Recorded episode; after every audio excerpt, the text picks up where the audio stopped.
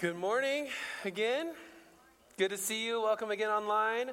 My name is Ross, one of the pastors here, and we're going to dive straight in to the book of Jonah. Last week we opened our series. Pastor Matt walked us through the first chapter, and I am honored to walk us through the next and a little bit of the first. You'll see in a second. So if you want to go ahead and open your Bible uh, to Jonah, we're going to be in Jonah 117 through 210. I'll give you some time for that. But with this uh, book specifically, um, really quickly, as you read through it, you begin to notice the book's much more than about a big fish who consumes Jonah, uh, but a really big God who has compassion and love and mercy for people. People like Jonah and people that he wants to send Jonah to. But what I want to show you this morning and where I want us to take a step in learning today is that, like Jonah, we're all in need of saving. And to receive it, we must recognize our need and turn back to God. And so let's read the passage together in Jonah 1:17 through 2:10. It goes like this. Now the Lord provided a huge fish to swallow Jonah, and Jonah was in the belly of the fish 3 days and 3 nights. From inside the fish Jonah prayed to the Lord his God. He said, "In my distress I called to the Lord, and he answered me. From deep in the realm of the dead I called for help." And you listened to my cry. You hurled me into the depths, into the very heart of the seas, and the currents swirled about me. All your waves and breakers swept over me. I said, I've been banished from your sight, yet I will look again towards your holy temple. Verse 5 says, The engulfing waters threatened me. The deep surrounded me. Seaweed was wrapped around my head. To the roots of the mountains I sank down, the earth beneath barred me in forever. But you, Lord, my God, brought my life up from the pit. When my life was ebbing away, I remembered you, Lord, and my prayer rose to you, to your holy temple. Verse 8 Those who cling to worthless idols turn away from God's love for them. But I, with shouts of praise, grateful praise, will sacrifice to you. What I have vowed, I will make good. I will say, Salvation comes from the Lord. The Lord commanded the fish, and it vomited Jonah onto dry land. Let's pray. Jesus, thank you for uh, the word delivered this morning, God, that we're able to um, not only read and reflect, but entrust and live by the very word that you've provided. So, God, I pray as we walk through um, this section of Jonah today, would the whole, by the power of your Holy Spirit, would you illuminate the steps in which we need to take to entrust our lives to you, to trust everything in you, and be obediently walking after your command, your call. So, God, uh, help us, be with us like you already are. We entrust this time to you. In Jesus' name, amen. In about the 1970s, a high pitched sound between 400 and 600 hertz was created and known as the tornado siren. Tornado sirens are extremely important, and I don't know if you live near one at all in your neighborhood or anything, uh, and you begin to hear them over and over during those testing week days, whatever it is. You know, tor- tornado sirens are important though. Like, why are they so important? Well, in different parts of the country, tornadoes where they're more frequent are severely important because when they are coming to be tornadoes on the ground, the siren will go off. And what will that siren do? Alert me and you to run for shelter. There's a danger ahead. Something is coming, and professionals are watching, and then they sound the sirens.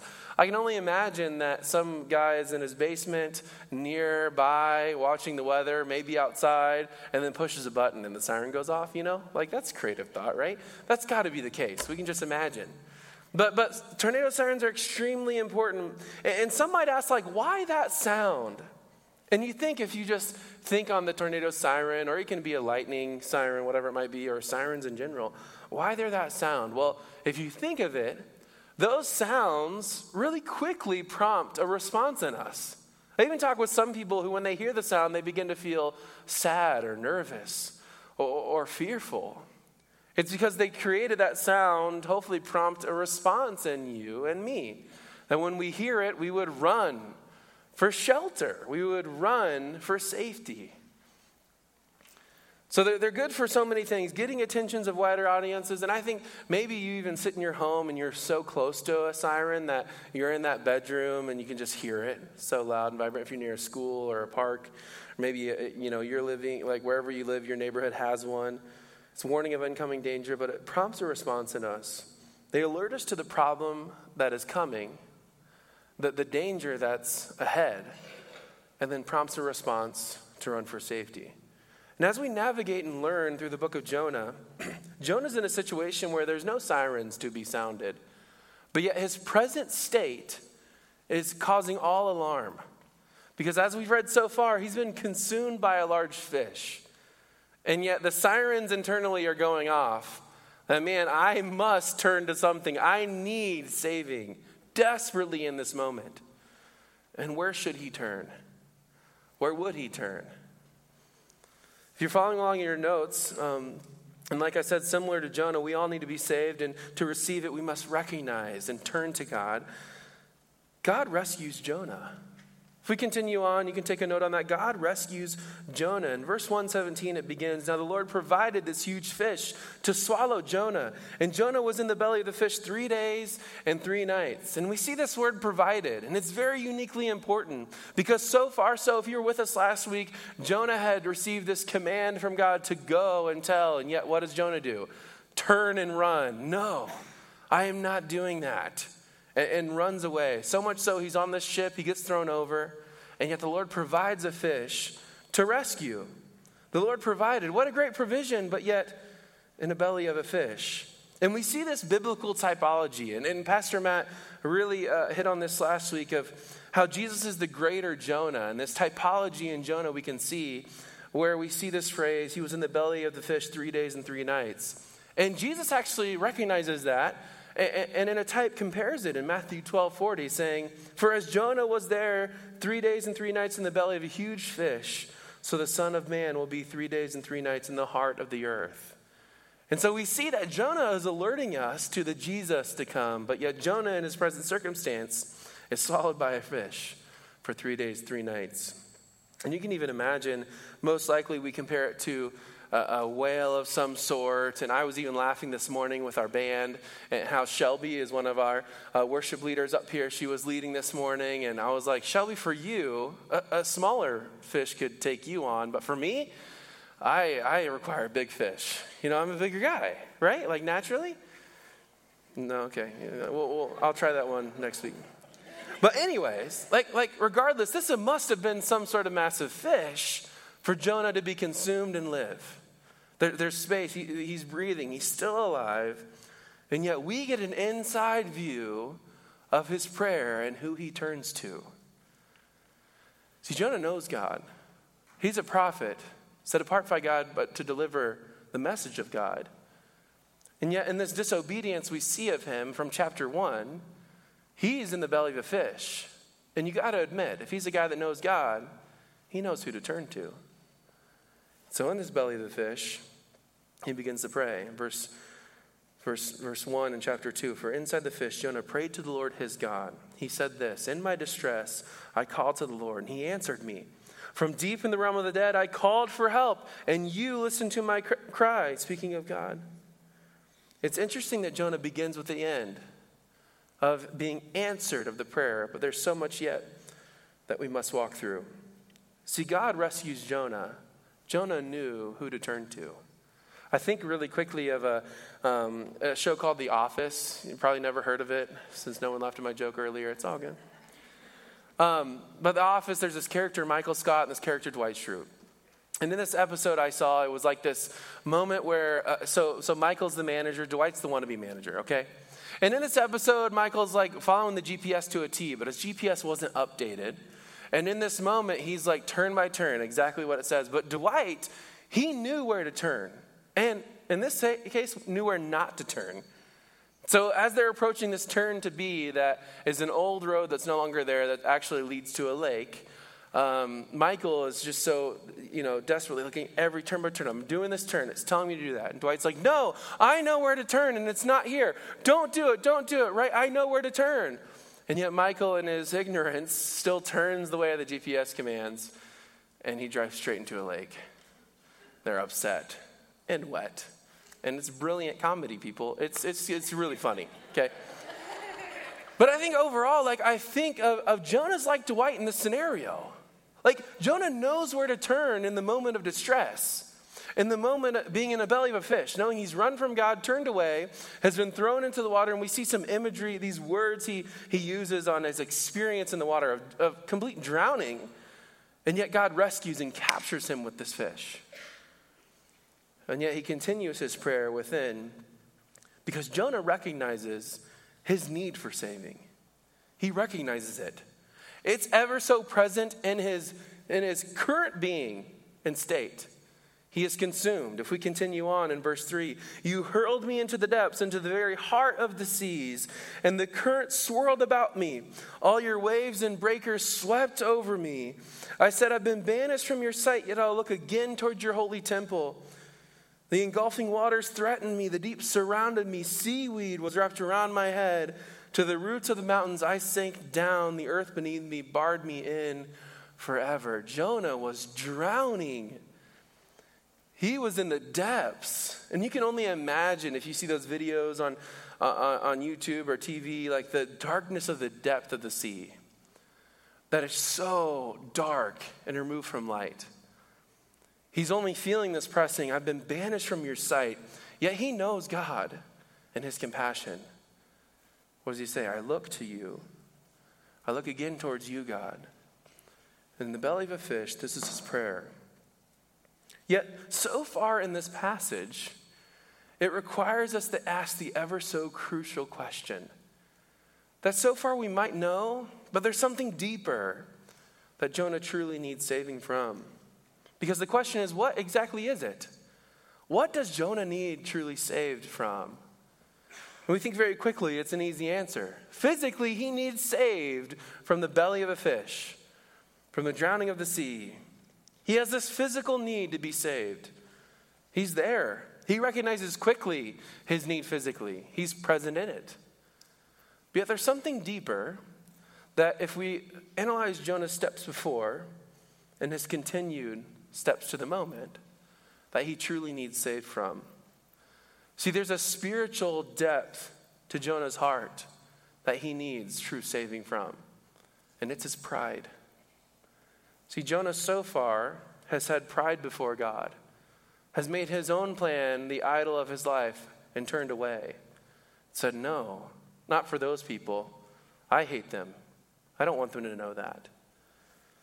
He has pride in his heart which, if we can uh, see here, he, he speaks of, but yet turns to God knowing God's the only one he can turn to and is saved. So Jonah turns to God and he is saved. If we continue on and, and the rest of verse 6, but you, Lord my God, brought my life up from the pit. I love those, those buts in the Bible. But you, God, but you, Lord my God, brought me up from the pit. When my life was ebbing away, I remembered you in verse 7. And my prayer rose to you, to your holy temple. Verse 8 Those who cling to worthless idols turn away from God's love for them, but I, with shouts of grateful praise, will sacrifice to you. What I have vowed, I will make good. I will say, Salvation comes from the Lord. And the Lord commanded the fish, and it vomited Jonah onto dry land. That's disgusting, that last part there. I read it every time, and I'm like, yeah, that, that one's rough. And then the parents in the room are like, I've experienced that with my kids. It's got to be similar, you know? But, but we begin to see that root of pride that Jonah's speaking of. And although Jonah is saved here by God, he is, he is rescued and saved from that pit of a belly of a fish, from drowning. Yet we begin to see some alerting statements revealing Jonah's heart towards those around him and his pride. Verse 8 Those who cling to worthless idols turn away from God's love for them, but I, with shouts of grateful praise, will sacrifice to you. What I have vowed, I will make good. I will say, Salvation comes from the Lord. See, Jonah, really quickly at the read and the glance, you begin to see, oh, he's just owning up. Recently, Pastor Colin Smith, uh, he, he's a pastor of, in a church called the Orchard in Chicagoland, uh, led this, this conference that I attended through our denomination. And he began to walk us through parts of the life of Peter, but the root of spiritual pride that we can have in our life. Now, if I'm looking at this statement really quickly, what seems good turns kind of sideways. Because if we are understanding Jonah's heart, he's pointing to the wrong position. Pastor Colin illuminated four different areas of spiritual pride in people's lives, even those throughout Scripture. And I believe this first one Jonah's wrestling with. The very first one he mentioned is that when you feel stronger than other believers, you say things like, I'm more committed than they are. And that's where we see Jonah's statement going sideways. The pride in his heart that began from chapter 1 is continued in chapter 2. Those who cling to worthless idols turn away from God's love for them, but I, with shouts of grateful praise, God, I will sacrifice to you. What I have vowed, I will make good. I will say what you've asked me to. And yet, verse 8 shows us all the more his heart towards others, that he feels stronger and better, that he's maybe too good, good enough. A few others that Pastor Colin mentioned that I just wanted to share, we won't deep dive into it. Speaking of spiritual pride, is that you hear the words of Jesus for others, but not yourself. When I get this feeling that this message is really good for that person, but you pass it on your own sense of spiritual pride. Number three is no longer feel that you need to pray. We fall into spiritual pride when we feel like, mm, we got it. It's all good. I don't need to ask God. I don't need to pray and talk with Him. And the last one is that you feel that the work of Jesus depends on you. The deepest sense of spiritual pride says, I can do this on my own. Thanks God for the gifts, for the blessings, but I got it. You need me, actually and we've got it wrong. We're beginning to see a prideful heart in Jonah that's continued through the book. And spoiler alert, he still severely wrestles with it to the very end. See, Jonah, throughout this prayer, we've yet to see a point where he truly repents and says, Sorry, God, for what I did. But yet, God's the only one he can turn to. You think even further to his heart's position. Why was Jonah praying in the first place? Because he had nowhere else to turn. There was no one else that could bring him salvation besides the Lord. The Lord had already provided the fish to capture and rescue him. There was nowhere else to turn. So he begins praying. He had to. He had to do that to be saved. And yet we see a gracious, compassionate, loving God save him, even so much so in spite of himself, as we learn throughout the book. Lord provides this rescue and fullness by a fish who vomits him. Like Jonah, we're all in need of saving. And our everyday, even situationally, I'm sure you face that. But spiritually, too, that we can't do good enough. God's good is too good for us to attain, that we've fallen short. So, for you, what can we observe and learn from Jonah? By the grace of God. And the first one is this that God offers to rescue me through the work of Jesus. God offers a rescue to me through the work of Jesus. Like Jonah in need of saving, God offers that rescue through Jesus. I think quickly of my um, daughter Della. She, we're, we're starting to get out smaller baby toys, and she wants to play with them. One specifically is one that the baby's supposed to ride in and like learn kind of to walk, but it's really just a play sitting thing that you push them around kind of. You get it, you get it, right? And and in this in this toy, she's like, I really want to sit in it, and so she does. She climbs in, she's good. She's like bigger than the whole toy itself, you know, but she's like kind of sitting in it and playing around like like she were a baby. All of a sudden, she begins to try to get out, and she gets stuck. One foot in, one foot out right? She's she's stuck. And it's kind of hurting. She begins to cry. Ah, I can't get out. Meltdown Central about to come, right? And so, as a good dad, like many of you dads, I go over and say, Hey, let me help you get out of this. And her response, I'm good. I'm good, Dad. No, I can do it. I can do it. I don't want your help. Okay, okay. So 10 minutes go by, she's still crying, still stuck in the toy. I come back, say the same thing. No, I'm good. Comes the third time, and I just forcefully rescue her from this toy. I forcefully take her out. Say, I got this. I, you're in the situation you could not get out of on your own, so I take her out. She needed rescue. I offered it, and I forcefully gave it to her. But unlike our relationship with God, He chooses not forcefully give it to us, but allows us to willingly accept it, to willingly receive it, to willingly choose. And I think Della still has her leg. That was part of my point in rescuing her. But all in all, she was stuck in need of rescue. Colossians 1 13 through 14 says, For he has rescued us from the dominion of darkness and brought us into the kingdom of the Son he loves, in whom we have redemption for the forgiveness of our sins. Friends, God is on a rescue path for you to forgive your sins and debt to him. Each of us is offered that same rescue, like Jonah, through the work of Jesus. Number two is this I can turn back to God and receive salvation through Jesus. Like Jonah, to receive a saving, he must recognize his need, and he surely did. Although he hasn't yet recognized maybe his spiritual pride need yet, God still offered salvation. We can fully through Jesus too. I think of my time living in Chicago. And if you've ever driven in Chicago before, you know it's kind of a wild city. and uh, I didn't know if you knew, but in section 916 040 of the City of Chicago Municipal Code. I know you know that. Um, the, the code states that the driver of any vehicle cannot take a U turn within 100 feet of an intersection, believe it or not. So there's tons of signs leading up to intersections within 100 feet that are saying, no go, you cannot do a U turn here. And I see the, the relevance for that because you think of an intersection to be red lights, green lights, all that kind of stuff, and the need to, if someone needed to do a U turn, like how that could be dangerous. You don't know who's oncoming, who's not. You're kind of U turning in the middle of all of it. But also, I'm beginning to realize the, the, the, the point here is that they don't want that to happen, but also, why would many want to do a U turn near an intersection? Because if you've experienced Chicago or any other city, city living, you roll up to an intersection, and the closer you get, the more you feel like, I got to get out of this, right? This is so long. This line is so big. There's so many cars here. This intersection is jam packed, right?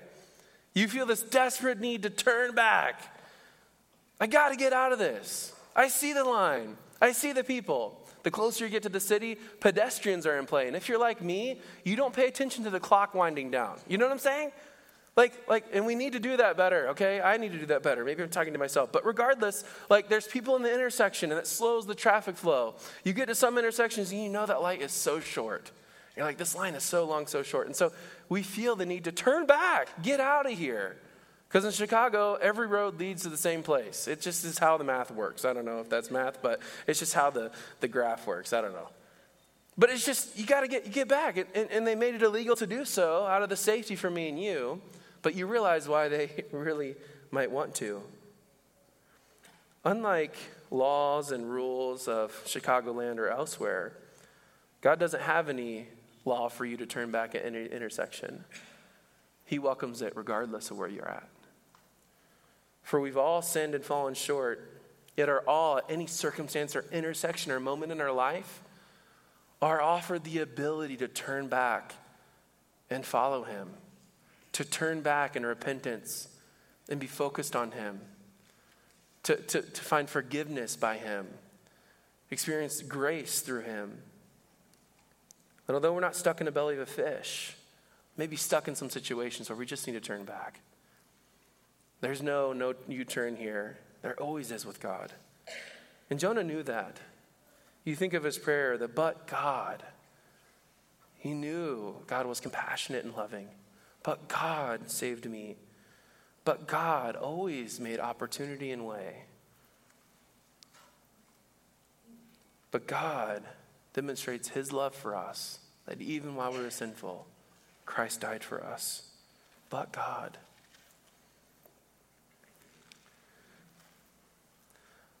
We're kind of in places where Jonah is currently in our present. That there's nothing we can do to save ourselves but it's only by his grace and by and through our faith that we're able to take a step and you turn back to God. How gracious and good of a God to gift us that ability. But yet, the offer stands for you to turn back. It's only the choice you can make, not forced on you, but offered. Maybe that's something we can learn from Jonah. Although he's, he's, he's very prideful and continually be, and as we see near the end of the book, still is, he knows who he can turn to. He knows God is full of compassion and mercy, and he knows full of grace for his present. That same God with compassion towards Jonah has compassion towards you, has love towards you, the fullness of it in an extent through Jesus, his very own Son, sent to die for you, that you're able to turn back and have relationship, not for eternity to be. Let me cash it in so later on I can live it. But he promises a new life now that you experience with him by the power of his Holy Spirit that you walk in today. How good of a God did not say wait for later, but meaningful living today.